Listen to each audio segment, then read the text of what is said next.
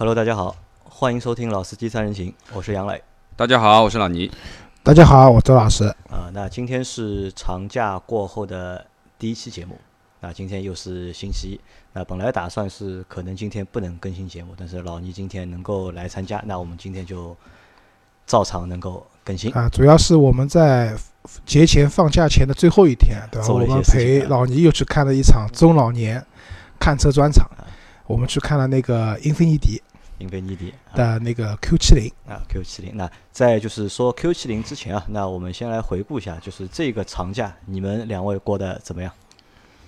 我先讲吧，呃，因为出去人会比较多嘛，那基本上我就选择去上海的周边，就嘉善，呃，去玩了一个晚上，团购了一个酒店。然后其实就本身嘉善这个城市啊，我也是第一次去。离上海很近，然后我奉贤出发的话，那个导航选择的那个路是全程来回都不堵车，一个小时就到了。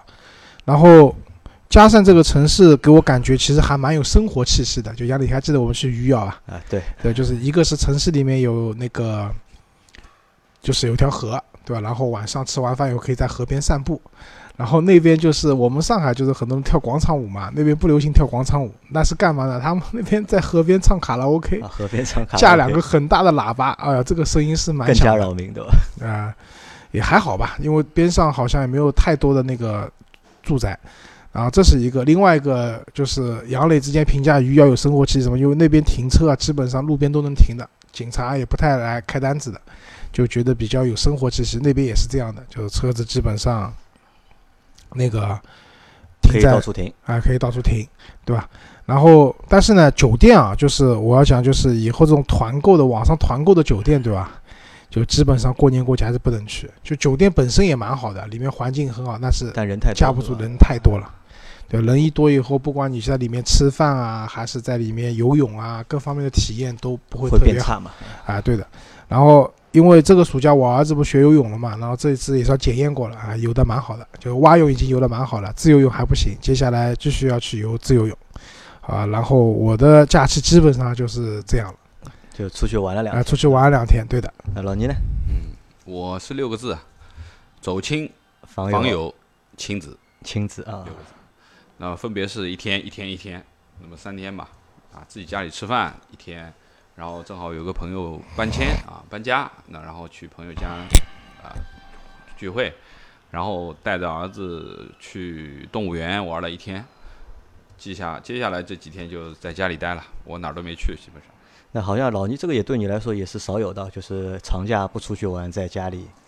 最近这几年其实长假我都不太出去，都不太出去，对，因为只实在是怕人多，实在怕人多。那今年我也是七天都。窝在家里，对吧？每天反复做同样的事情，让我觉得这个七天啊过得非常的快，就是转眼一下子一个星期就过掉了。那我也不知道，就是其他的小伙伴他们过得怎么样。反正我们后面的节目里面，我会让大家来分享，就是他们在七天里面过了些、做了一些什么事情。因为张波应该是去了一次蛮远的地方，做了一次自驾游。我看他微信了，他那个车已经开的就是脏的不行了，不要不要了，对吧？啊，但是我看了张波的这个发来的一些照片啊，我觉得还是蛮漂亮的啊，还是蛮漂亮的。那到时候我们会拖着张波，让他来做一集专门的，就是关于他这次国庆长假自驾的节目。好，那我们回到我们的今天这期节目的主题啊。那我们这个主题叫中老年选车专场，对吧？其实这个是开玩笑的，因为我们要帮老倪要选一台车嘛。因为老倪那台 Q 三开的时间也蛮长了，随着老倪的年纪呢也慢慢的就是在变大，啊，所以老倪决定要换一台车。我们在之前的节目里面，我们去看过。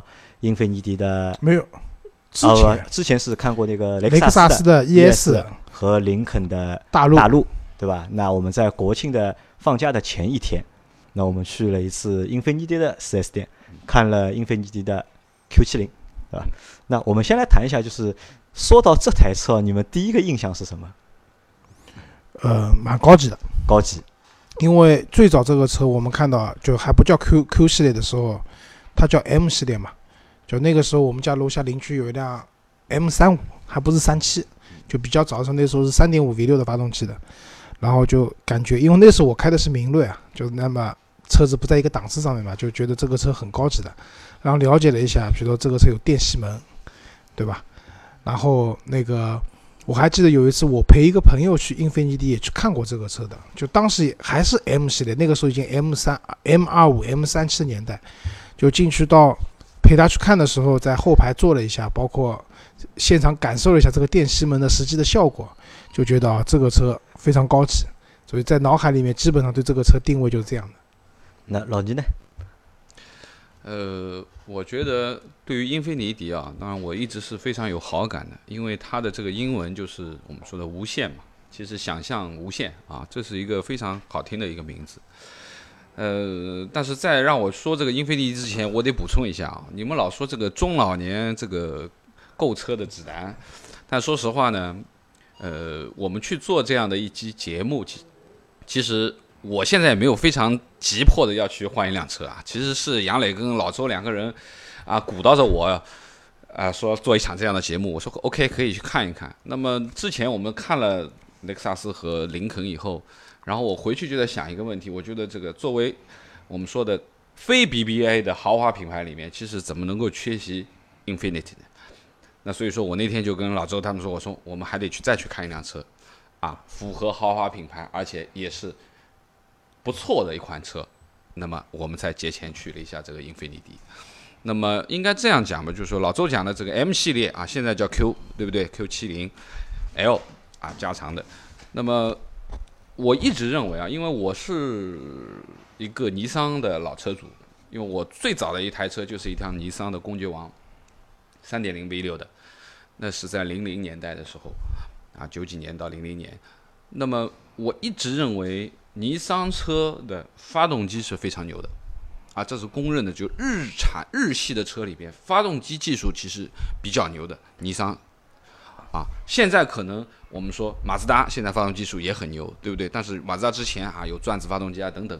但是从我们说传统的这个概念当中，其实，呃，日系三杰嘛，啊，丰田、本田、尼桑，那我其实对尼桑还是。偏有好感的啊，可能老倪姓倪也有关系。那么，尼桑的 V6 发动机一直是做的非常的好。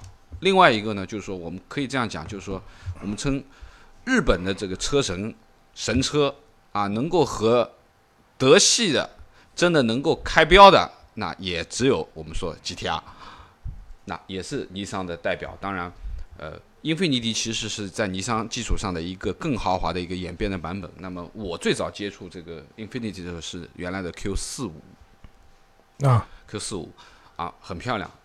那么这次我们去看了一下英菲尼迪，说实话，在几年前其实我也去，就是我在选购 Q 三的时候，我就去看过 Infinity 的这个系列。其实那个时候是真贵啊，那个时候最起码要四十几万。现在抄底的机会来了。好了，那么呃，回到我们说老的话题吧。那么看完了这辆车，两位有什么感觉？嗯，怎么说啊？就是因为我作为一位曾经的英菲尼迪的一个车主，对吧？因为我之前有过一台英菲尼迪的 Q 五零，哎，那时候我们公司有两台吧，还有一台英菲尼迪 G 二五，对吧？那其实作为一个就是英菲尼迪的车主，就是看到现在就是。英菲尼迪这个情况，就是其实还蛮惨的。等那天我们去四 S 店看的时候，好像基本上也没人，就我们三位。不光没有人，连销售连销售都没有。就销售去那个当时上海浦东有一个卖车的车展嘛，他都去现场了。嗯，我是觉得啊，就是英菲尼迪这两年它的变化，就从以前它的那个命名，比如说 G 系列、M 系列，对吧？然后现在统一的用 Q 代表轿车，QX 代表 SUV。它这段时间的这种统一的命名，包括它的演变，把车子整体的那个，并没有做出那种高端品牌应该有的这种迭代带来的这种效应。对，比如说我们去看雷克萨斯的时候，你会发现啊新的 ES，这一代比一代我们虽然说它动力不行，或者这个不行那个不行，价格也比较贵，但是我们不否认说它相比上一代车型，它的豪华度啊各方面啊，其实都是有明显提升，车子的颜值各方面都有明显提升的。英菲尼迪那天我们跟老倪到了店的门口以后。我们就讲，英菲尼迪是反过来做，就是雷克萨斯以前是小家碧玉的，对吧？然后越做越凶悍，越做越凶悍。那英菲尼迪反过来了，对吧？英菲尼迪是以前我们印象很深的，比如说 FX 系列的车子，然后那些车子就是一看就是那种前面像鲨鱼一样张牙舞爪的张开了大嘴，很凶悍，对吧？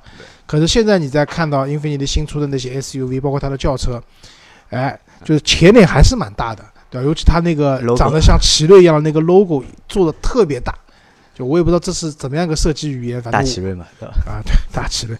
所以在这样的情况下，但是车子整体的观感给你说没有以前那么凶悍了。那么换句话说，本来就是个小众品牌，对吧？你本来你可以给大家留下一个非常深刻的印象在外观上，很有个性，对吧？现在你这个能留下印象的这个点也没有了，对吧？那所以这个我觉得是一个问题啊。然后另外一个为什么这么讲？因为刚才杨磊讲到了，我们同事有人开 G 系列的一辆 G L 五，他是当年 G 要停产前换 Q 的时候啊。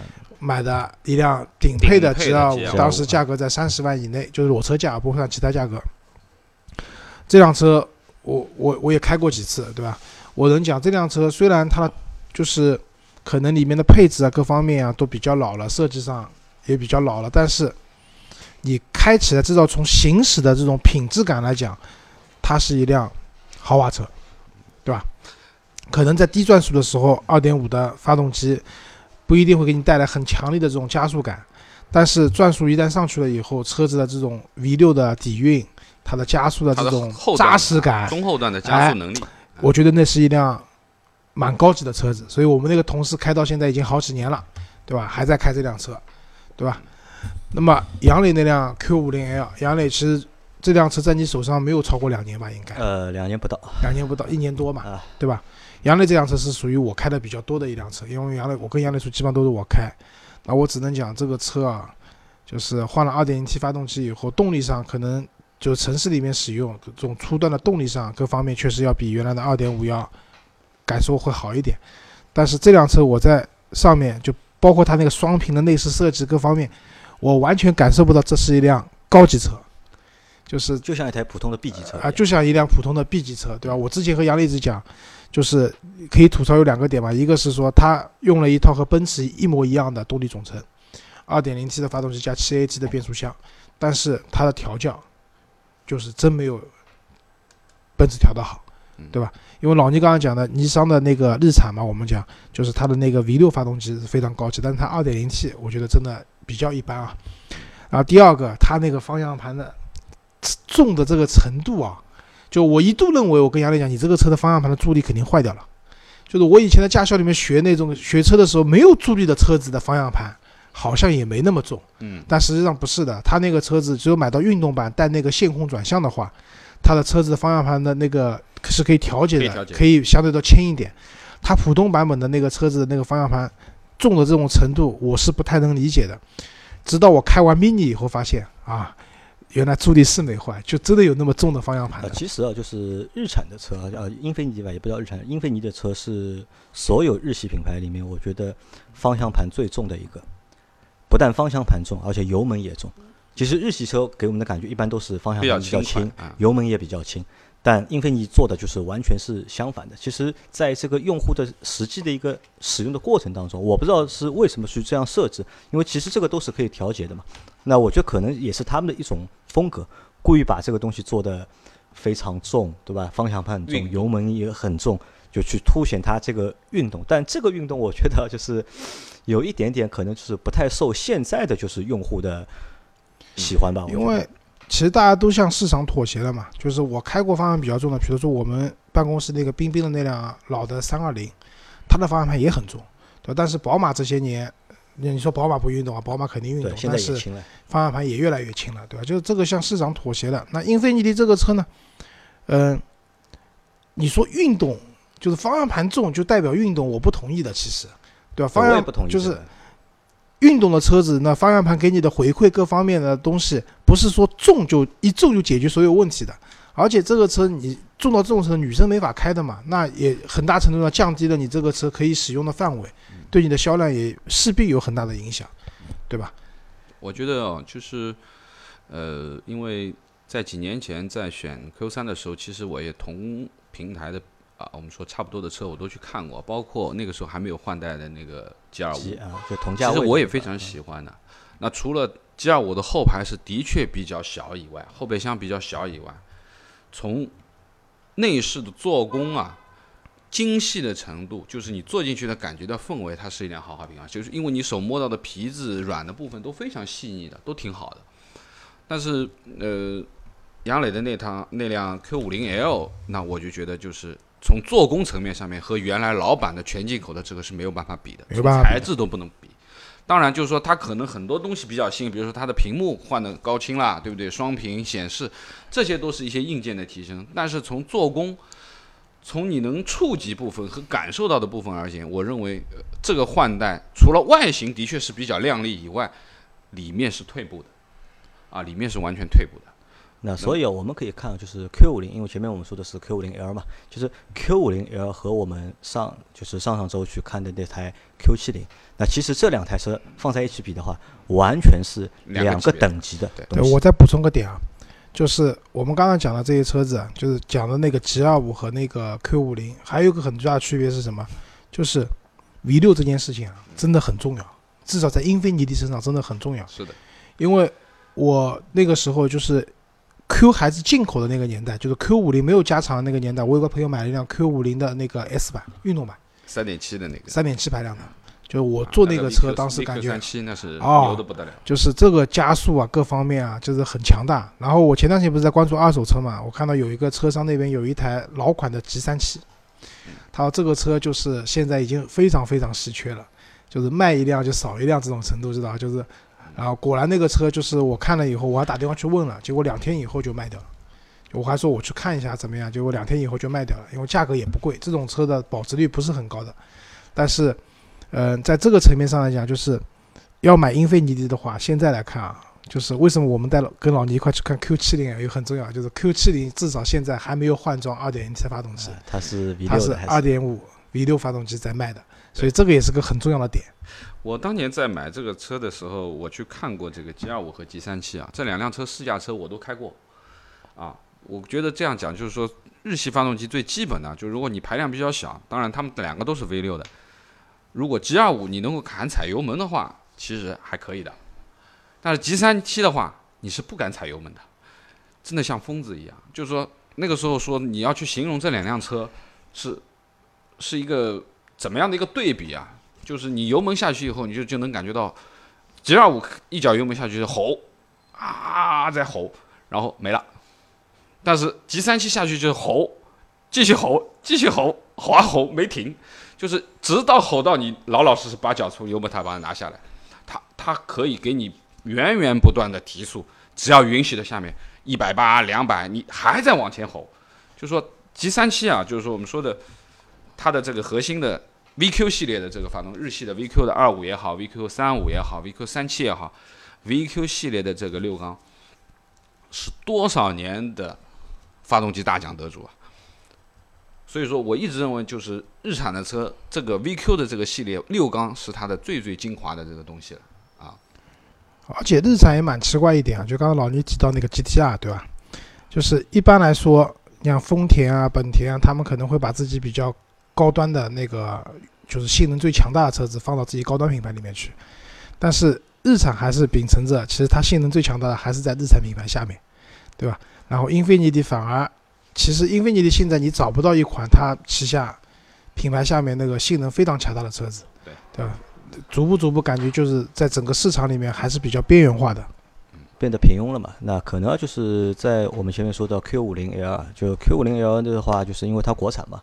那国产的话，可能要考虑要降低它这个售价，减少这个就是制造的成本。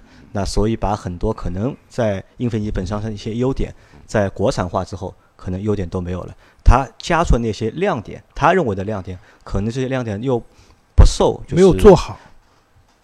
消费者的一个认可。当时我也去看过，就是在杨磊买车之前，我去看过 Q 五零的嘛。它那个双屏，就是看上去好像蛮炫酷的，对吧？但实际使用起来一点都不方便，对吧？就这种变革不成功，也导致了这个车在市场里面一下子就冷受到冷遇了。好吧，那我们换一个方向啊，就是不要我们不继续批评就是 Q 五零了，因为它这个产品就基本上就是反正反正属于失败了，反正。那我们来谈一谈就是。Q 七零对吧？这台就进口的 Q 七零，也是这台车应该马上也要改款了，对吧？啊，现在是仅有的就是清库存的清库存的一个状态，不会有新车来了，所以抄底的机会来了啊。那那么先谈谈这台车，就是我们先谈谈这台这台车的一个售价啊。其实这台车就是我在半年之前，应该是这个车其实半年之前已经开始降价了。半年之前阿鹏来过一次我们节目，他就和我说了这个事情，他说可以去看一下 Q 七零。我说为什么？他说现在这个价格很很很诱人。三十万之内，对吧？就三十万，大家想一下，三十万之内买一台进口的 C 级车，然后又是 V 六的发动机，这个价格就是听上去其实还是蛮有吸引力。就是现在店里面在售的只有 Q 七零的精英版和悦享版，都是二点五排量的车子，两个就两个最低配的版本的，他们的分别的官方报价是一个是三十七万九千八和一个四十万八千八。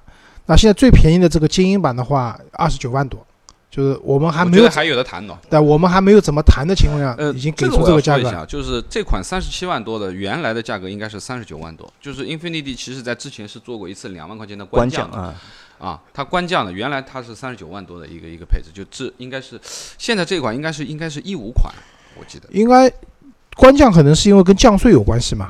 没有，现在的车子还是二零一七款的，写二零一七款的，其实是一五款的小改款，对，没有对的。所以这个车子相当于因为之前降税的关系，然后再加上它的降价二十九万左右，还有的谈，就可以买到一辆。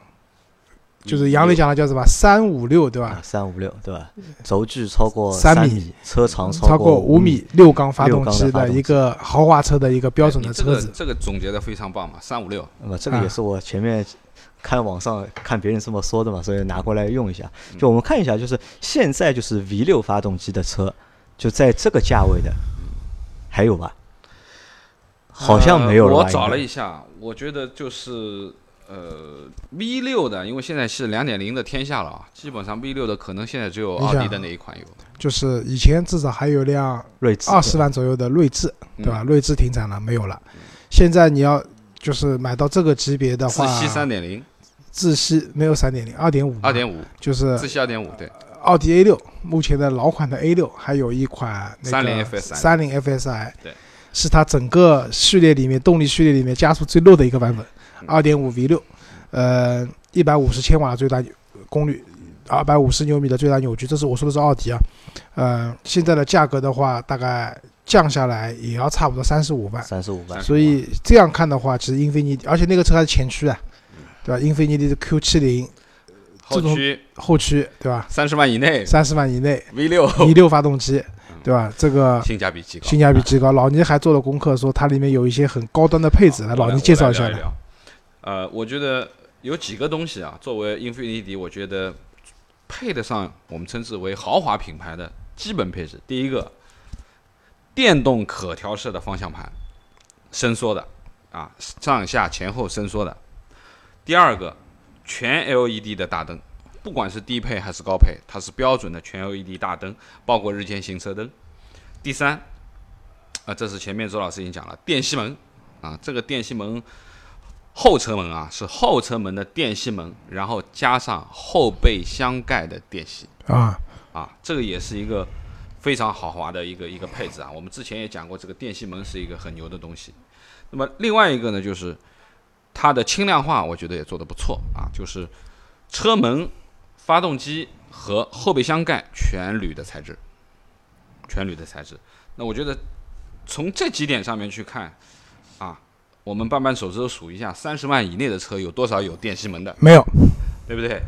五十万以内有有多少车是有电吸门的？对啊，那么好像也没有，好像三十万以内带着电动方向盘调节的有啊？这个有的，这个我相信应该有，只是我们不知道而已。可能也是个别啊，也是个别。反正我知道三十万以内，你想在 BBA 里面找到这个配置是不可能的啊，那是不可能，对，想都不要想的。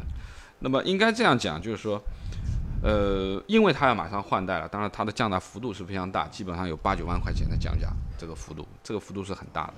那么对于这一辆即将换代的，我们说的，我把它称之为最后的 V 六来说吧，呃，性价比极高。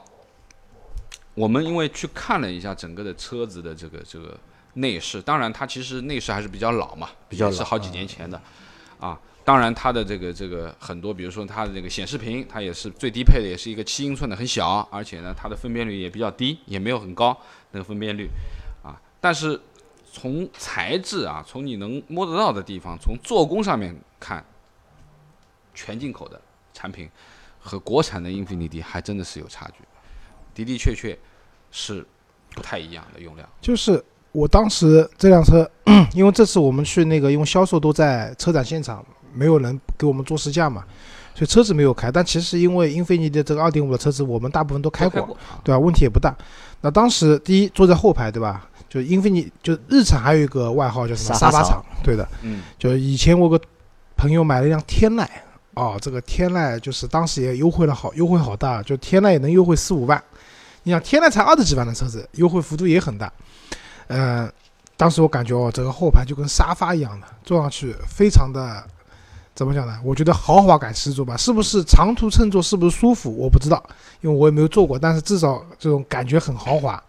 那对比我们之前去开的那个林肯的大陆，那我是一天一地了。就是林肯大陆的后排，就是整个一个为了看上去腿部空间很大，其实它的那个坐垫是很短的，对吧？给你大腿的支撑非常差，完全。所以这个车长途坐肯定很累。但英菲尼迪，我相信我这方面会好很多，这是一件，就是也是凸显出它这个车豪华的点在那边吧，对吧？尼桑的这个关于座椅部分的这个科技啊，就我们讲像人体、人体、人体工程学这一块的设计啊，其实是所有汽车里面其实也是属于标杆型的，啊，舒适度也好，宽大，而且它的这个填充物的厚度、柔软度都非常好。你坐这个后排的话，你的的确是有。总裁的这个感觉啊，很宽大、很舒服的位置，啊，那么可以这么讲吧，就是说，对于一款 V 六的全铝 V 六的发动机，而且这个这个前面我们跟周老师也在讲，就是它的这个活塞啊，就是一个低摩擦的一个木的镀木啊，叫镀木的一个活塞，它是一个低摩擦比的一个活塞，这也是其实也是日产的一个科技啊，其实日产黑科技东西其实蛮多的啊。但是，只不过我觉得它从宣传的角度上面、广告的这个角度上面都没有把这些东西放大。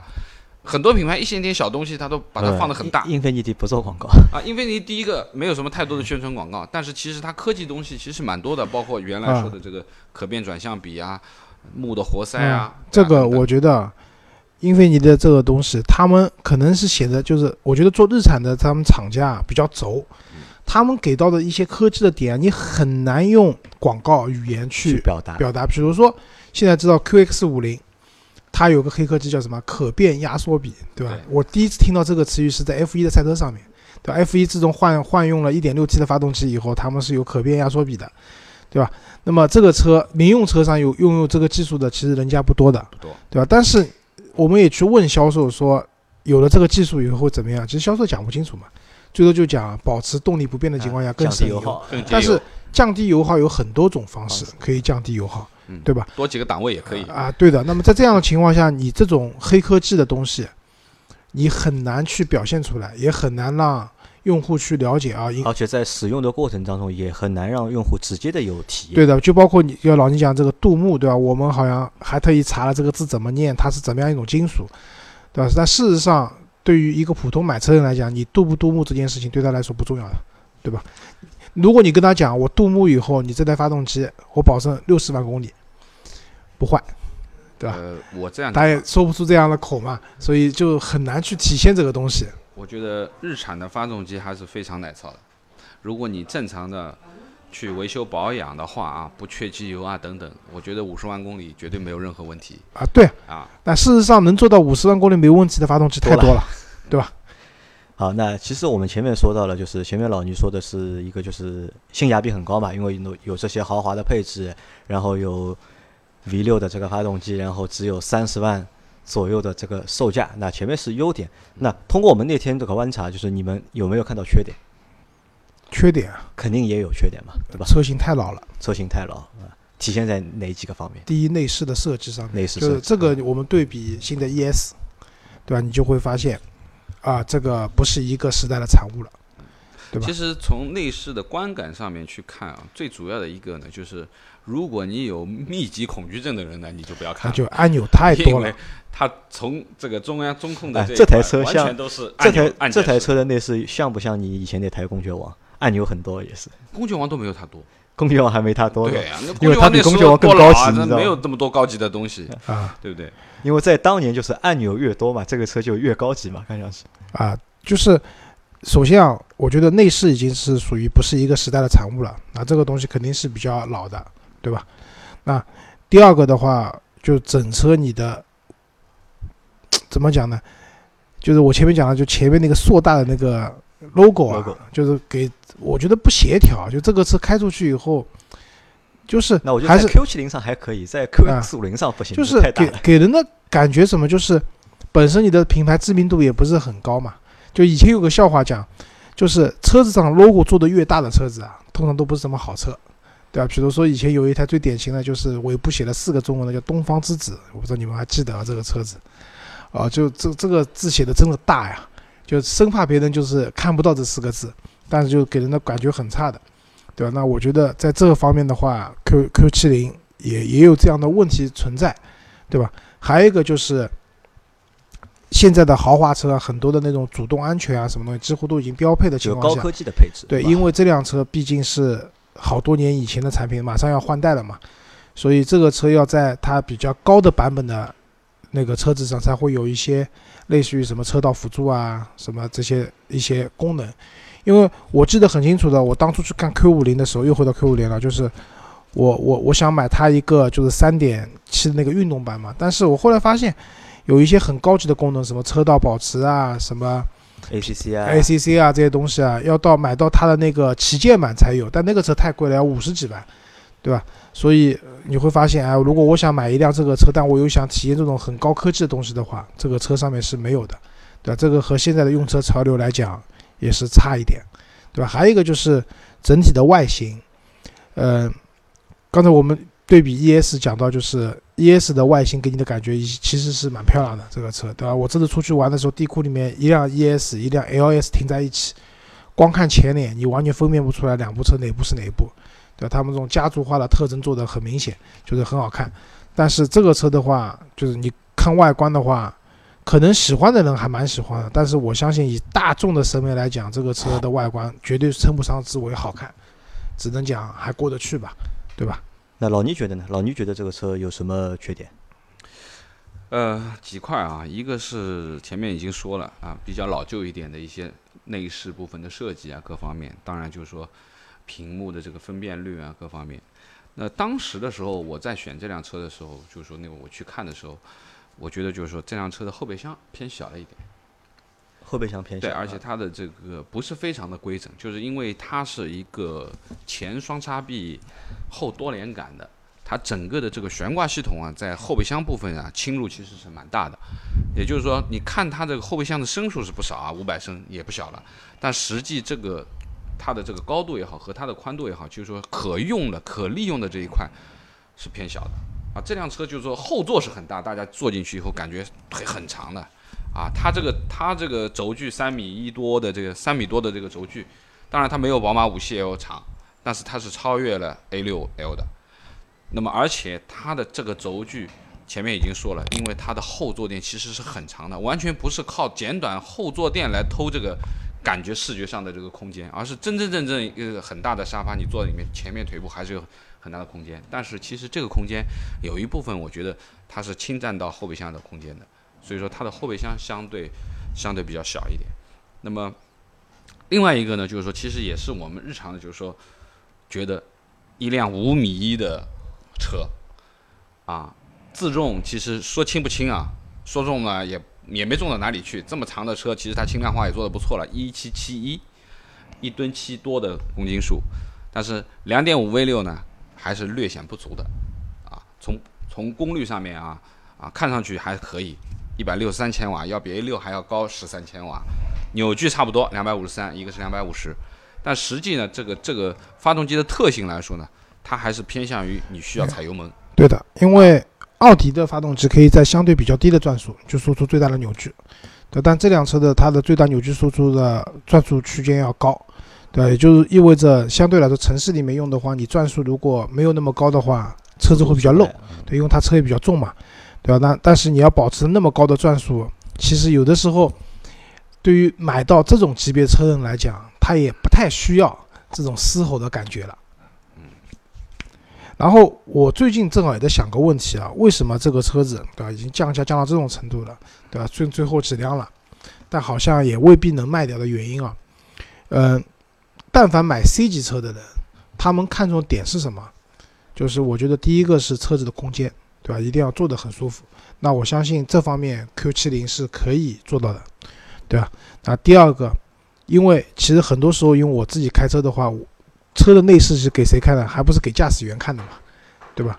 那对驾驶者来讲的话，如果说我买到这个级别车子，虽然你很便宜啊，相对来说比较便宜，但是我我对着这个车子可能要蛮多年的，但是这个内饰啊各方面我不喜欢，对吧？那你可能就最后我也没办法去将就，说我因为便宜我去买这个车了，啊，你总得选一个自己相对来说看着比较舒服的吧，对吧？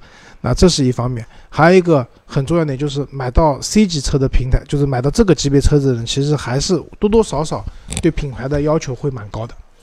为什么这么讲？就是如果说我买辆小车，对吧？我买辆自主品牌也好，或者买一个其他品牌也好，无所谓。你车子越买越大的时候，这个时候你花了这点钱，对吧？你买了这样一台车，但是这台车的品牌没有它的带给你应有的溢价，这就是为什么就是。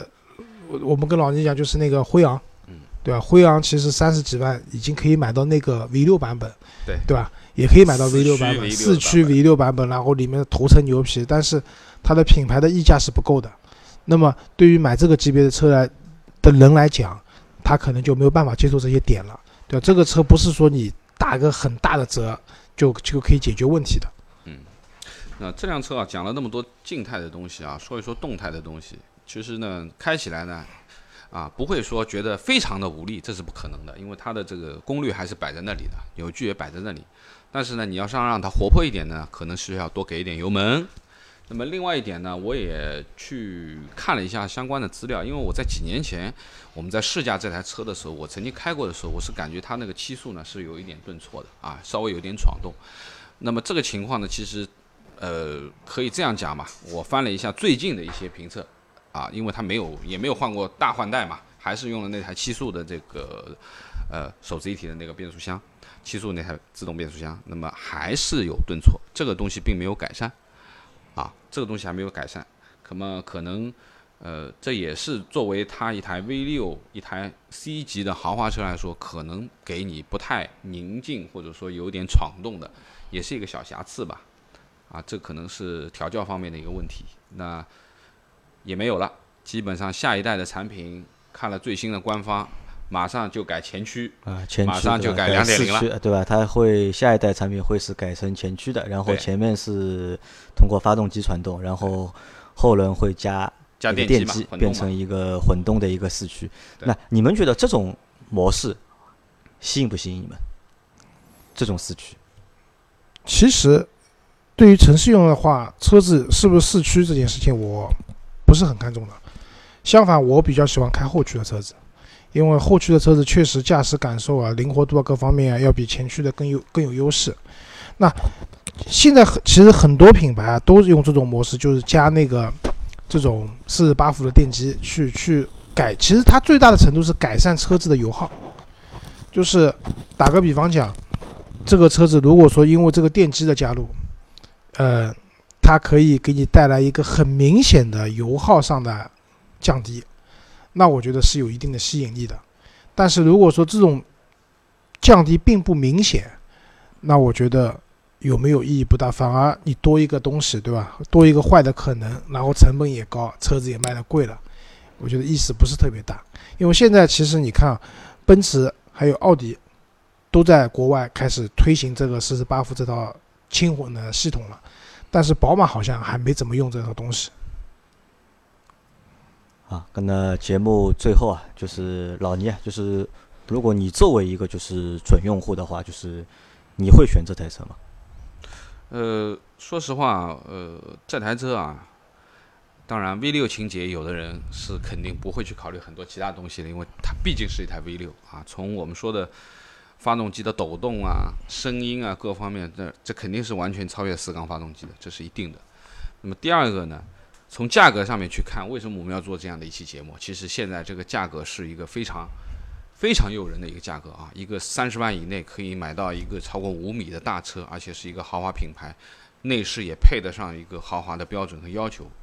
对不对？从发动机、从内饰都可以配得上，我觉得可选，可选啊，真的可选。你不要去考虑它换代，有可能你换代完了以后，你看看现在英菲尼迪的换代和雷迪亚斯还不太一样，有可能这真的是一台最后的 V 六了啊！如果你真的喜欢 V 六啊，你真的喜欢它的宁静，喜欢它的线性的加速，那可以考虑这台车，可以考虑。好，那我们这期节目基本上就到这里啊。那我们中老年选车专场已经做了。三台车了已经，对吧？那下一台是什么？下一台啊，还有吧？还有没有备选的？A 六啊，三菱 FSR 的车子啊。A 六，A 六我觉得也可以去看看，因为 A 六到明年也要换代。A 六马上也要换代了。A 六我们也可以去看一下，现在价格也比较便宜。说实话，A 六的那台车呢，呃，我自己因为开的蛮多的。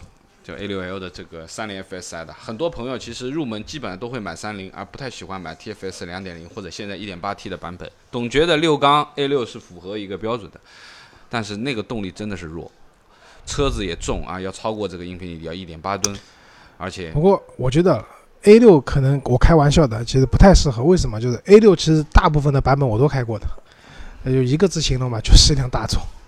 就是就是老倪本身就是奥迪 Q 三的进口版本的车主，再去买一辆 A 六的，可能至少这一代的 A 六，我觉得没有可能的。呃，大家都是六缸，但是有一个很重要的区别，就是一个是前驱，一个是后驱，这是有大很大的区别的。啊，一个前驱车的话，它本身靠着动力，还要带着方向，它整体的这一块东西肯定是不如后驱车的啊。后驱车的灵活性，它的前面是没有动力这一部分的东西，它的操控各方面其实肯定是要超越。我们说的前驱车的啊，那好，那我们到时候再想一下，还有什么车就是适合老倪可以去看一下啊，老中老年专场对吧？如果大家有什么推荐的，也可以在后台给我们 留言，或者在群里面和我们说，那我们三位去看一下，去体验一下。好，好吧，那这期节目就到这里，感谢大家的收听。好，谢谢，谢谢大家，拜拜。